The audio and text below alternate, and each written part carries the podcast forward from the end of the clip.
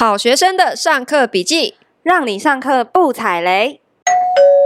欢迎光临好学生福利社。阿姨，我要买东西。你要买什么？我要买书。我们有 MyBook 电子书当干爹。8月19到9月18，只要在 MyBook 的 Momo 活动专区 Tody 的推荐书单买书，电子书全部5折，纸本书只要66折。那要怎么买？到好学生的资讯栏或到 Tody 的不买房包租数粉专里面有活动的连结哦，可以一键领取优惠码啊！你不会看哦？哎呦，怎么这么便宜啊？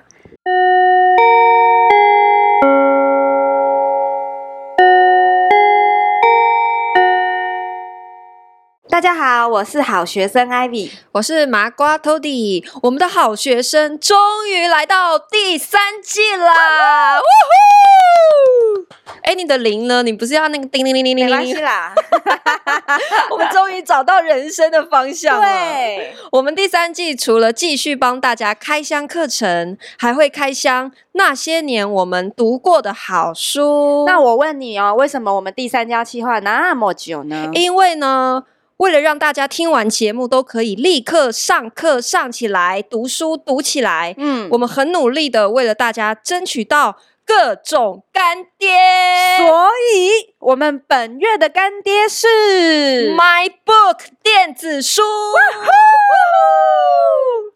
哎，电子书5折，这个力度真的很大，我觉得很有诚意耶，而且只有我们的听众有，没错，对不对？不得不说哈。MyBook 跟 Momo 慧眼识英雄， 他看出麻瓜 Tody 是个读书人，没错没错。从今天开始呢，到9月18号都可以在 Momo 买到我们推荐的好书，只要5折的电子书哦。MyBook 的电子书界面我真心觉得不错用耶。平常我其实比较喜欢看纸本书，可是我用 MyBook 的操作界面，它不同的 device 的适应性还有界面真的都蛮聪明的，推，而且它还可以选直行横行，对不对？直排横排，有试过，我觉得还蛮好，因为有些人喜欢看直的啊。对，然后如果你像我平常是用 iPad 看的话，你直的看横的看它都会自动就是变来变去，对对对，它会自己会适应你自己，你的设定也会适应你喜欢拿的那个样子，对不对？没错。 OK，我们常常被人家问说啊，我们一副看起来没有在上班，然后做 podcast 也没有在赚钱，听到没有在赚钱哦。真的，我们很努力争取来这个5折优惠活动，是只有回馈到我们的听众，对，只有我们的听众，我们的粉丝，我们本人是没有赚钱的，对。那可是到底怎么样可以达到我们这种没有在赚钱，可是又很软烂的生活呢？所以思考了一下哈，到底成就我们软烂生活的书有哪些？我们今天来秘密大公开。对，我们的秘密就是投资类的书永远都很受欢迎，因为每个人都很想要变有钱嘛。那你读过哪些觉得你可以变有钱的书呢？在介绍之前哈，我觉得啊，我可以先讲一件事情。我觉得为什么投资理财书这么受欢迎，真的是因为像我之前出书之前哈，出版社来找我的时候啊，我就说好，那我们要不要来出个教大家怎么装修房子的书？结果出版社呢就跟我说不行，你一定要出一个让大家发大财的书。这么直接啊？超直接，因为对啊，这就是没办法，因为投资理财书市场的强需求，就是大家都很想要变有钱嘛。对，如果你说教大家怎么装修，我真的不会买耶。很无聊是不是？而且老实讲哦，其实 Podcast 里面有很多前几名的节目呢，它其实都是在讲投资或是讲创业的，所以我今天呢，我们想要来推荐一本讲投资的新书，我觉得还不错，而且这本书其实也蛮有名的，它叫做致富心态。哦，致富心态，对，它也是在排行榜前几名的书哦。那我分享几个我看完之后里面让我印象最深刻的点好了。有一个点就是他在讲人性，那我举个例子来讲，那我的老公方尼哥呢，他永远都在低谷出清股票，在高点买进，一天到晚在股市亏钱。其实他的这些行为以前我没有办法理解他们为什么会这样，他专门高买低卖就对了，对，而且屡试不爽哦，每次都亏，每次都还是做一样的事情。然后我跟他讲，叫他不要这样子做，就是而且我还常常嘲笑他很蠢。但是他们还是听不懂，他还是会一直重复他的行为。应该是他知道他有这个问题，可是他改不过来，对不对？对。然后但我觉得为什么会那么笨，你为什么改不过来？明明你就是一直重复发生的事情啊。你不是很多人就是你跌了一次跤你就知道要怎么走路吗？我好像人家在骂他。但我跟你讲，我看完书之后我比较能够体认到其实这跟谁比较聪明没有关系。嗯，也不是说哦，因为我掌握了更好的资讯，因为我念商的嘛，然后他念工的嘛。你还真看不出是念商的呢，干你什么事。对，我是念商的。那我就想说，那是不是因为他们就是没有念书还怎么样？为什么会做跟我不一样的决定？但是其实不是哦，看完书之后我就会知道说，其实是因为我们一直都过着不同的人生，然后都会被不同的经历所塑造成现在使用金钱的样子。嗯，所以呢，我后来看完书之后我就做了一个很重大的决定。什么？我选择看着他亏钱。你就这样看着他亏钱？欸，他亏钱就等于你亏钱欸。对啊，你现在是他太太欸。对啊，而且我在结婚前就知道他一直在亏钱了，你看我还敢嫁给他。欸，你真的勇气可嘉。对。那你怎么办？你看你老公这样你不会觉得很痛苦吗？很痛苦啊，但这本书让我体认到说，其实人们都会只相信自己相信的经验啦。然后我也理解到说，就是人会做出一些不是那么理智的行为，通常来自于不安、害怕或者是贪婪。不是因为他听不懂啦，所以其实我一直念他是没有用的。其实我后来就不说他了，我学会找到一个平衡点。什么平衡点？就是我选择啊，在 Podcast 上偷偷骂他。当他死的。 对，这就是我的平衡点。当他死的没在听是不是？对，不过没有啦，其实我的平衡点是想说我其实已经有帮他算好一个低风险的投资计划，让他每个月只要存一点点的钱，他老了之后就可以有一个安全退休的储蓄。那至于他其他的钱，我是想说他想怎么亏就让他去亏。所以你人生这辈子的角色就是帮他守财。对，我只是帮他守住一部分财，剩下的钱我不管他了。所以从此我们就很少为了他一直在就是亏钱这件事情吵架。嗯哼，对。那除了这个之外啊，我觉得还有一个观点我也很喜欢欸，它叫做超跑车主的妙论。超跑车主哦？对，我问你哦，如果你有一台兰博基尼，你觉得大家会怎么想？就是人家看到你开着一台兰博基尼，他们会怎么想？应该会觉得我是小三吧？屁嘞！不然呢？要怎么想？你这样我们讨论不下去好不好？哦，我帮你解答一下好了。一般的人看到，心里一定会想说：“哎呀，人家一定觉得我这个人开这个车真帅，然后我开这么棒的车，我真是很有钱。”你是说开着这个车的人自己觉得别人应该是这样看他的，会自我感觉良好，觉得自己人家一定会觉得我是一个成功人士。但其实吊诡的是，你反过来想哦，当我们是那个看到车主的人的时候，其实我们不会有这样的想法。大部分人看到只会觉得自己坐在里面的感觉，就哇，这个车好帅哦。那其实大家想象的都是自己如果坐在那台车里面。对，他们其实根本不在乎是谁开啦，只是觉得这台车好帅，如果我开一定会很爽。如果你是为了想要让人家羡慕你，其实你花这么多钱其实没有办法达到一样的效果。对，我再举个例子好了，我常常遇到大家想开公司创业，然后当我的朋友想找我讨论的时候，其实我是属于这方面比较理性的，我会算给他们听，也会建议说，不然你等你真的有一点规模再开也行，现在也不用急啊，那你刚起步，其实开公司都在烧钱嘛，我觉得不是那么理智。对，那他们听完之后，就是这些数学公式算一算，其实很容易就能理解，他们也会点点头说哦，也有道理哦，但是转身后还是给我跑去开公司。还是去开。对，我耳朵很硬，遇过不止一个了。然后后面他们都会后悔。那在我眼里，他们其实只是想拥有一个公司而开，那多多少少就有点像是想要拥有一个兰博基尼的迷思。他们想要说哦，我有一个公司好像很厉害这样子，但最后他们其实只是拥有一个烧钱的东西而已。对，我觉得你讲的没错欸。就是钱如果是变成看得见的东西，其实那叫烧钱。对，看不见的钱才叫资产。没错，你花大钱买，比方说名牌包啊，买跑车啊，这种看得见，其实就是你户头少了这么多钱而已啊。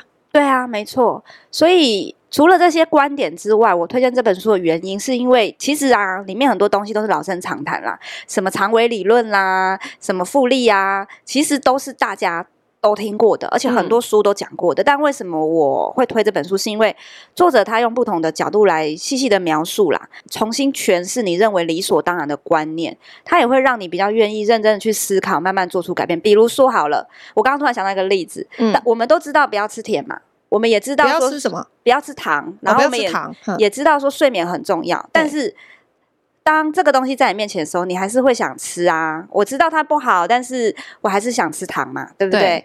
那如果说有一本书它细细告诉你说，就是用一些实验的结果啦，或者是还有很多的故事，很多的故事，然后告诉你为什么吃糖不好，好好的跟你讲清楚，你自己是不是心里就会比较警惕这件事。那这本书让我的感觉就是，他虽然讲的东西很多都是老掉牙的，你也知道复利很棒啊，但如果他好好的认真的跟你讲这件事情，诶，这个东西他会多多少少会慢慢的转化你的想法。他这本书里面他举了非常多的有钱人如何一夕之间败光所有的资产的一些故事。那对我来讲我觉得这本书讲的观点比较是 for 已经本来就很有钱的人。因为作者自己本身就是一个很有钱的人，他是投资公司的合伙人。那因为本人我呢比较没那么有钱，所以我读起来没有那么多我也没什么钱，好吧，人家大家会误会我你知道吗？我也没什么钱啦，其实我们用读起来有没有共感来判断这个人的资产有多少。没有，好，那大家如果想要知道自己到底有多少钱，去读一下这本书，你就会知道你有共感的代表你的对，因为我本人没那么有钱，所以我这本读起来没有共感，歪掉了。那我比较有感觉的是另外一本书，也是近期的新书，叫做 FIRE 致富实践。你听过 FIRE 这个字吗？我知道啊，不就失火吗？靠北啊FIRE 是 FIRE 是英文单字 Financial Independence Retire Early 这几个字的缩写。意思就是财务独立，提早退休。这个字现在很夯很多书都开始在讲。Financial Independence 也有很多人是解释成财务自主啦，也有人说是财务自由或者是财富自由。那我问你你对财务自由的定义是什么？我对财务自由的定义，我来讲一个小故事好了。好，这个故事蛮有名的它是讲富翁与渔夫的故事。那快速讲一下，它是故事是讲说，有一个有钱的商人呢，到了一个小岛度假，雇佣了一个岛上的渔夫当做导游。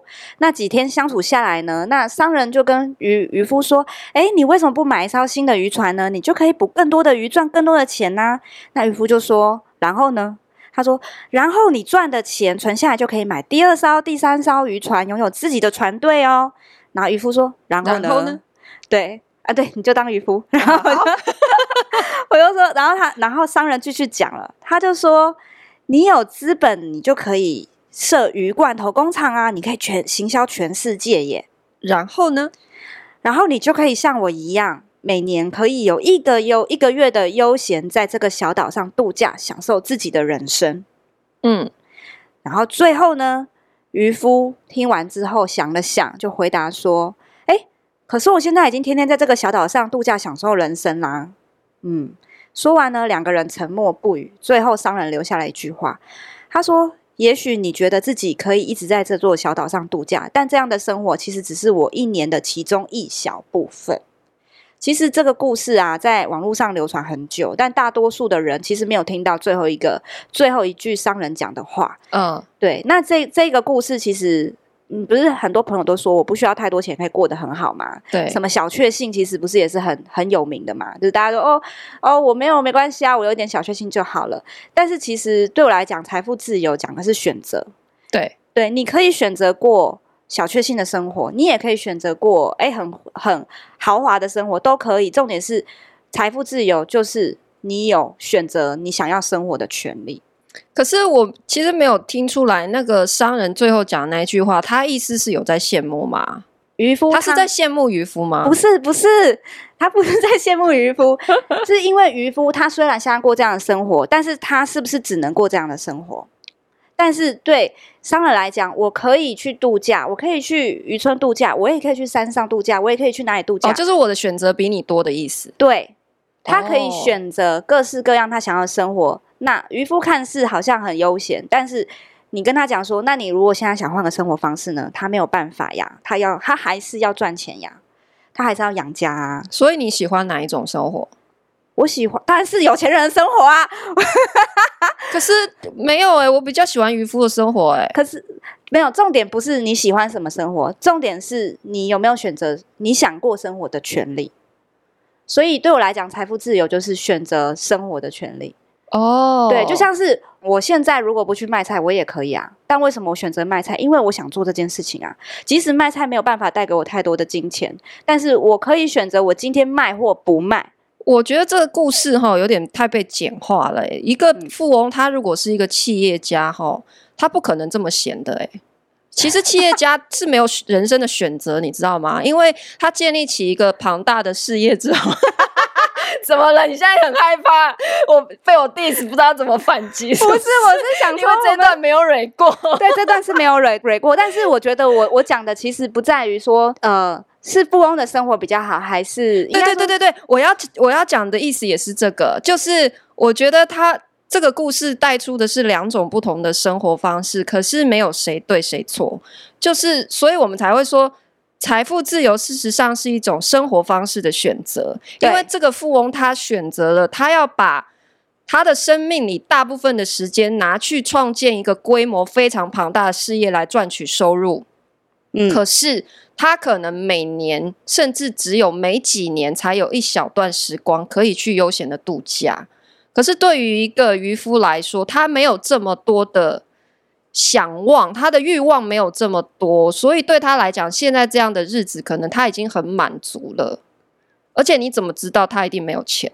他搞不好只是财富自由，就是他不缺钱，他只是选择过这样的生活。可是我觉得这个对你讲的东西没错，但是我讲的是两种生活都可以过。对，两是不一样生活，但是一个是有选择的权利，一个是没有选择的权利。或许渔夫背后有很多钱也可能，但我们先不去探讨说他是背后有很多钱。反正这个故事的人设就是说这是一个没有选择权的渔夫就对了。对，他的人设是没有选择权渔夫。那富翁的人设是说我今天可以选择去各个地方度假，或者是如果富翁他是一个已经财务自由的人，他甚至可以选择先给自己一段时间不工作。我讲的意思是说如果他已经独立了他可以选择他是有选择的权利。好，对，那我讲一下我自己对财务自由的定义好，我自己选择的财务自由的方式就绝对不是富翁那一种应该是说不是我不要钱我不想赚钱，而是说我不想要建立一个规模非常庞大的事业来达到我想要的生活。就是我自己定义的财务自由它也是一种生活方式的选择，只是说它不一定是要靠赚大钱，而是它可以透过消费习惯的选择来去不需要花很多钱也可以过着他自己想要的自由自在的生活。好，那我刚刚提到FIRE 致富实践这本书为什么我这本书我比较有共感，就是因为他讲的财务自由的方式就我觉得比较贴近我们这种没有什么钱的人这样子因为这本书的作者他是一个podcaster， 他也是一个 podcast 节目的主持人，然后他自己也是一直在尝试实践财务自由的路上。那他每一集的节目都会邀请已经财务自由的人来分享他们怎么做到财务自由这件事情，所以这本书算是一个总结，就是说他总结了所有财务自由人士都会做些什么事情来达到财务自由。所以里面有几个观点我觉得非常的有趣，就是比方说第一个他提到地理套利这个概念。地理套利的意思就是说你可以赚 global pay， 但是住在消费成本比较低的地方。好，比方说我们可能有时候会去清迈、去泰国，就常常看到很多欧洲人的脸孔，有没有？可是他们是常住在当地的。那这些人他就是他描述的这种所谓地理套利，他是可能赚着 global pay 的收入。那我们 global pay 这个这个观念我觉得可以把它当做，比方说很多人是做网络行销，或者是所谓的数位游牧民族，他们是过着很自由的生活，但是他们选择住在一个消费相对比较低廉的地区，他就可以借由这样子的生活成本的价差，等于是事实上你的收入就被放大了，或者是说你可以把城市里面的房产出租，对不对？因为城市里面的房产你如果出租可以赚比较高的租金收入，可是自己搬到乡下去住，搬到一个生活成本比较低的地方，那事实上你就可以透过这样的方式不用赚很多钱，可是事实上你的收入是被放大的，因为你选择一个生活成本比较低的地方。那财务自由人士他们还会做什么事情，就是他们都有一个共通性，他们会把闲置的空间拿出来出租，这是很多人实现财务自由的第一步。就是因为这本书是美国人写，所以他们很多美国人是会把家里的空房间来去做分租，然后如果你把闲置的空间分租又结合地理套利的话，就是我刚刚讲的，你就可以把收到比较贵的租金，对不对？可是搬到一个生活成本更低的地方去居住，这是他描述的财务自由的一个方式。所以他在讲的一个财务自由的方式，就可能不是说你一定要赚大钱，你一定要建立一个很庞大的企业来去支持你的生活开销，而是透过这样子的生活方式的选择来去达成。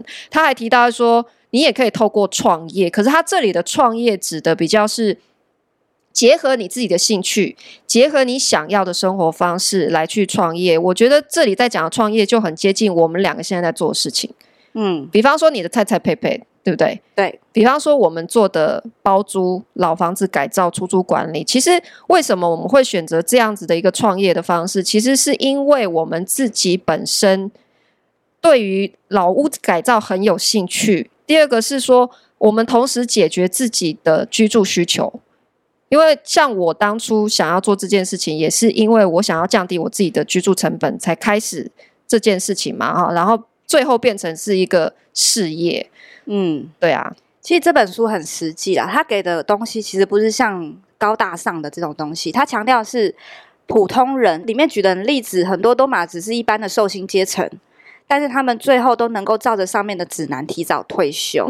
对，那这本书让我想到有一个我在英国认识的朋友，他其实就是一个很普通在金融业上班的上班族，那他靠这个观念真的是在28岁的时候就是退休了。他靠哪一个观念？就是地理套利吗？对，因为他也不是属于家境很富裕的人啦。那之后他有退休后有到台湾来住了半年，那因为台湾的生活成本相对伦敦来讲比较低，对，他在寻找可以地理套利的地方。那以前我在英国的时候，他就常常跟我说，只要算得过有什么不敢的。对啊，你如果算得过，其实你要退休就可以退休啦。那当时我是觉得蛮有道理，但我没有办法做出任何行动。这件事情其实就是要回到我刚刚讲的那个上一本书分享的啦，因为我觉得人性中通常都会有一种不安跟恐惧，对，那它会阻止你去做一些决定。所以建议如果听众对这个主题有兴趣的话，都可以两本书都买来看看，因为一个讲的是心态，然后另一个讲的是比较生活化，实际上你可以去做生活面做技术面，就是你如果心态有建立好，那你就可以试试看第二本书讲的那样的方式。其实这方式是绝对可行的，因为我已经看过不止一个朋友用这些方式真的在30岁以前就退休了。对啊，其实除了像我们去清迈啊、曼谷常常看到很多数位游牧族在那边常住，其实现在像台湾的台南啊、台东其实也有很多自由工作者。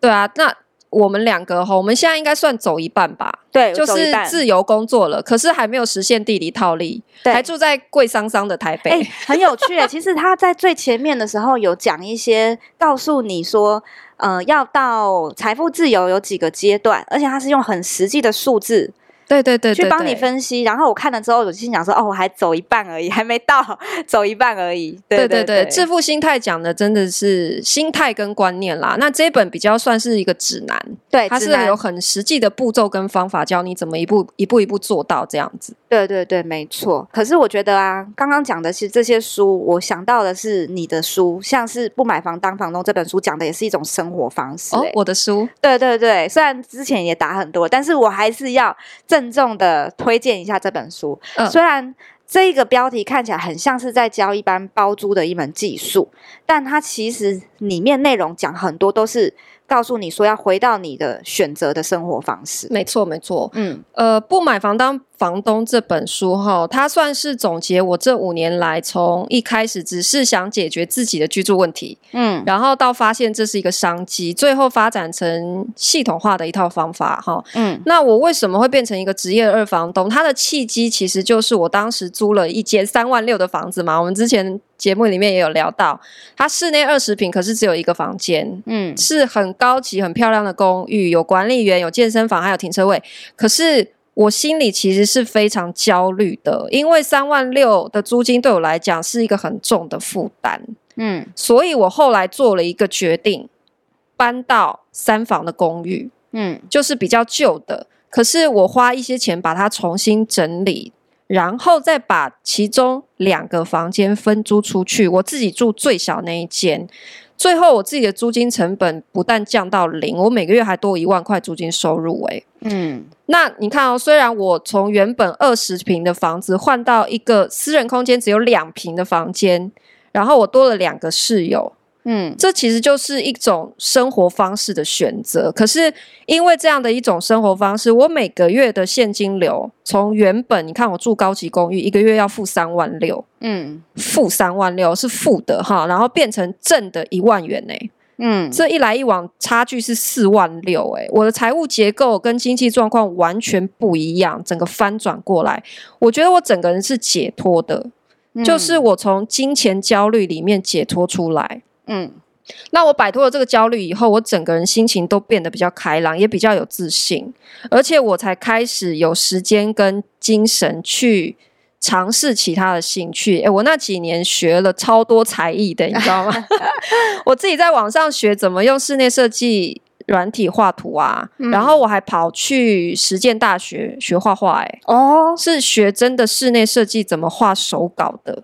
然后我还跑去补习班上装修工程管理的课，后来我也真的考到装修的执照。我还跑回台大念法律学分班。你看我学超多才艺的，我超充实的。可是我觉得这一切的前提是奠基在一个我不用再为我的经济烦恼的一个前提。我如果像以前一样还继续租一个月3.6万的房子，我觉得我一定没有心思去做这件事情，我就是整天忧郁我的钱就好啦。因为我们2个都不是属于靠爸靠妈族的，没错，我们没有那种很好的背景，对啊，但是也都可以做得到这件事情。那我最后又因为我花很多时间去加强我这些技能嘛，最后我就把旧屋改造啊、出租管理这件事做到极致嘛，然后慢慢变成一间稍微有一点点规模化的品牌公寓，所以才可以出书来分享这些经验。所以这样听起来，你的书比较是像是之前那一本第2本讲的致富实践的再更其中一种的细致的方法。对对对，然后再更深入的一个方式。对，而且我里面有一个章节是在聊，如果你想要成为全职二房东，你应该要具备的心态还有心理准备是什么。所以里面其实有除了讲包租的技术，其实还有一个很大的部分去聊你要为这件事情做什么样的一个改变。如果你想要变成全职包租公，事实上你的生活方式也会跟着做改变的。对，没错。那前面聊了那么多变有钱的方法，其实很多人都已经知道了，那可是为什么有些人做得到，有些人做不到？因为像是你的学员，是不是有些人真的做得到这件事情，但有些人其实有时候也是跨不出去，对不对？ 对。那有一个关键还是要回到自己的内在哦，就是像情绪啊，还有你的环境，你身边的人其实都会影响你每一个决策。不愧是上过幸福心理学的好学生。其实你会发现所有的有钱人他们内心都是非常强大的就是他能够不断的反省跟自己对话，对，然后还能够掌握自己的情绪，嗯，也就是情商，人家在讲 EQ 嘛，哈，对，那你还要能够分辨出对自己有害的环境，对，因为如果你想要变有钱啊，如果你身边没有塑造出一个符合你价值观的环境，其实你是没有办法改变的，嗯，你比方说就是你今天想要投资股票好了，我们随便举例哈，可是你可能跟你的父母住在一起，可是你的父母的金钱价值观就是省钱，我们钱就是要放在银行里面定存，这个是最安全最保险的方法，对，你觉得你有可能做出投资的决策吗？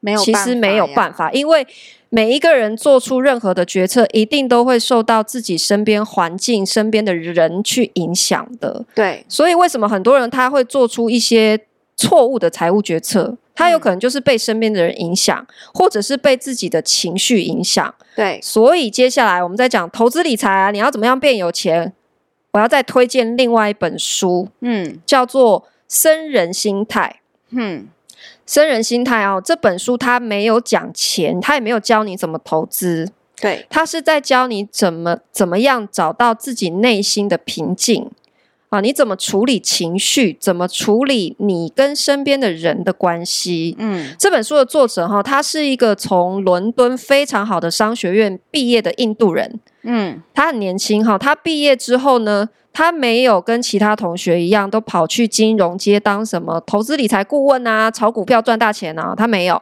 他跑去出家，他跑去出家，因为他觉得社会的主流价值观跟他心里想的不一致，嗯，他觉得有问题，所以他想要去找答案，所以他跑去出家，3年之后呢，他悟出很多人生大道理，所以他就决定还俗，然后就出了这本书。其实我觉得他很勇敢欸，对，就是不论你出家还是还俗，都是一个很大很大的决定，对。对，那我自己其实超喜欢这本书的，就是你还记得我前阵子啊一直告诉你我有多焦虑吗？嗯，因为我也很不懂我自己在想什么，因为我走到现在这个阶段，我觉得我已经比很多人都很幸运了，我有自己喜欢的生活方式，但我其实不明白为什么我还是心中充满着不安，嗯，那这本书其实就是在我那段前阵子那段时间的摆渡人欸，对，它让我去度过我那些焦虑的时光。那像是你为什么心里有焦虑，一定是你有什么东西过不去，那里面其实都有解答，它也教你怎么练习跟自己相处，那怎么样像真人一样的思考方式，然后去放下它。那我这边我就先不爆雷，也不下太多的结论，因为这本书比较适合慢慢跟着真人的脉络去走，比较有所体悟啦。那我其实如果大家后面有买这本书，我也不建议大家跳着看，它不是那种只是鼓励你的心灵鸡汤哦，它反倒是很赤裸的告诉你正视自己心中的问题，而且它是有很明确的方法去告诉你要怎么做的。对对对，没错，所以无论你现在是哪一种状态的焦虑，其实都很适合服用的。我必须说，我平常其实我真的不太看心灵鸡汤的书，嗯，可是我最近真的也是这一本是我唯一推荐的，对，心灵鸡汤类的僧人心态，因为它是讲真的，它也不是说从心理学的角度啦，当然我觉得也许它有去涉略哈，可是它用非常实际的方法来去教你怎么样摆脱你自己内心的一些不安跟焦虑，去找到怎么跟自己相处，怎么找到内心的平静。那其实我们前面就在讲情绪跟你身边的环境还有你的身边的人一定会影响你变有钱，你能不能变有钱跟你内在还有身边环境都有非常大的关系，所以当我们在讲投资理财，其实一定要考虑内在情绪的问题，所以我们就可以搭配僧人心态一起服用哦。嗯，没错。好，我们总结一下，人生到底要怎么发大财？怎么发大财？就是呢，趁5折的时候赶快把可以买发大财的书通通买起来，买起来，再念一次刚刚不顺，就是趁5折的时候赶快把可以发大财的书通通买起来，买起来。我们今天推荐的4本书，致富心态、FIRE 致富实践、不买房当房东，还有生人心态，都可以在 Momo 上 Tody 的推荐书单上活动页面找到，我们在节目的说明里面放上了连结哦。5折，那我们来念留言好了。好，念 IG 留言。新的留言在 IG 上呢，我们的铁粉 Kevin 他问一个问题，他说很开心，期待听到麻瓜在印度的各种生活体验。那他问说，印度人真的很爱跳舞吗？是真的吗？其实我也想问你，是真的吗？印度人，可是为什么你会有一个印度人很爱跳舞的形象？宝莱坞电影对不对？对，我跟你讲真的。是真的吗？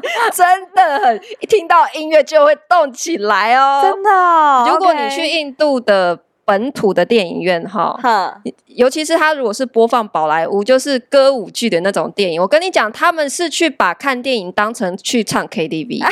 真的假的？真的，他们会约说我们去看电影，事实上就是去，他们是站着看，没有人在坐着看电影，就是站着然后一边唱一边跳。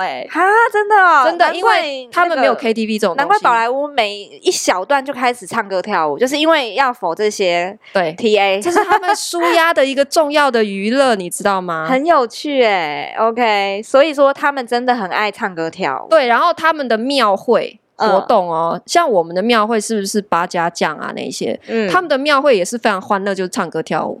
哇！而且是连续几天几夜。你看他们的结婚也是，印度人结婚真的是，我跟你讲，5天5夜流水席没有再停的， non stop 5天5夜他们都可以。就是吃饱然后跳累了就在旁边沙发随便倒下去睡，睡起来继续跳舞这样子。哇，那好，我们希望这个回答有回答到 Kevin 的问题。我自己也很 shock， 原来是这个样子。所以有很期待去印度加入他们吗？我没关系，先不要，我怕我 hold 不住。OK， 好，那我们今天分享都到这边，大家记得把书买起来哦，买起来。那我们今天就下课咯。噔噔噔噔噔噔噔噔噔噔噔噔噔噔噔，布布。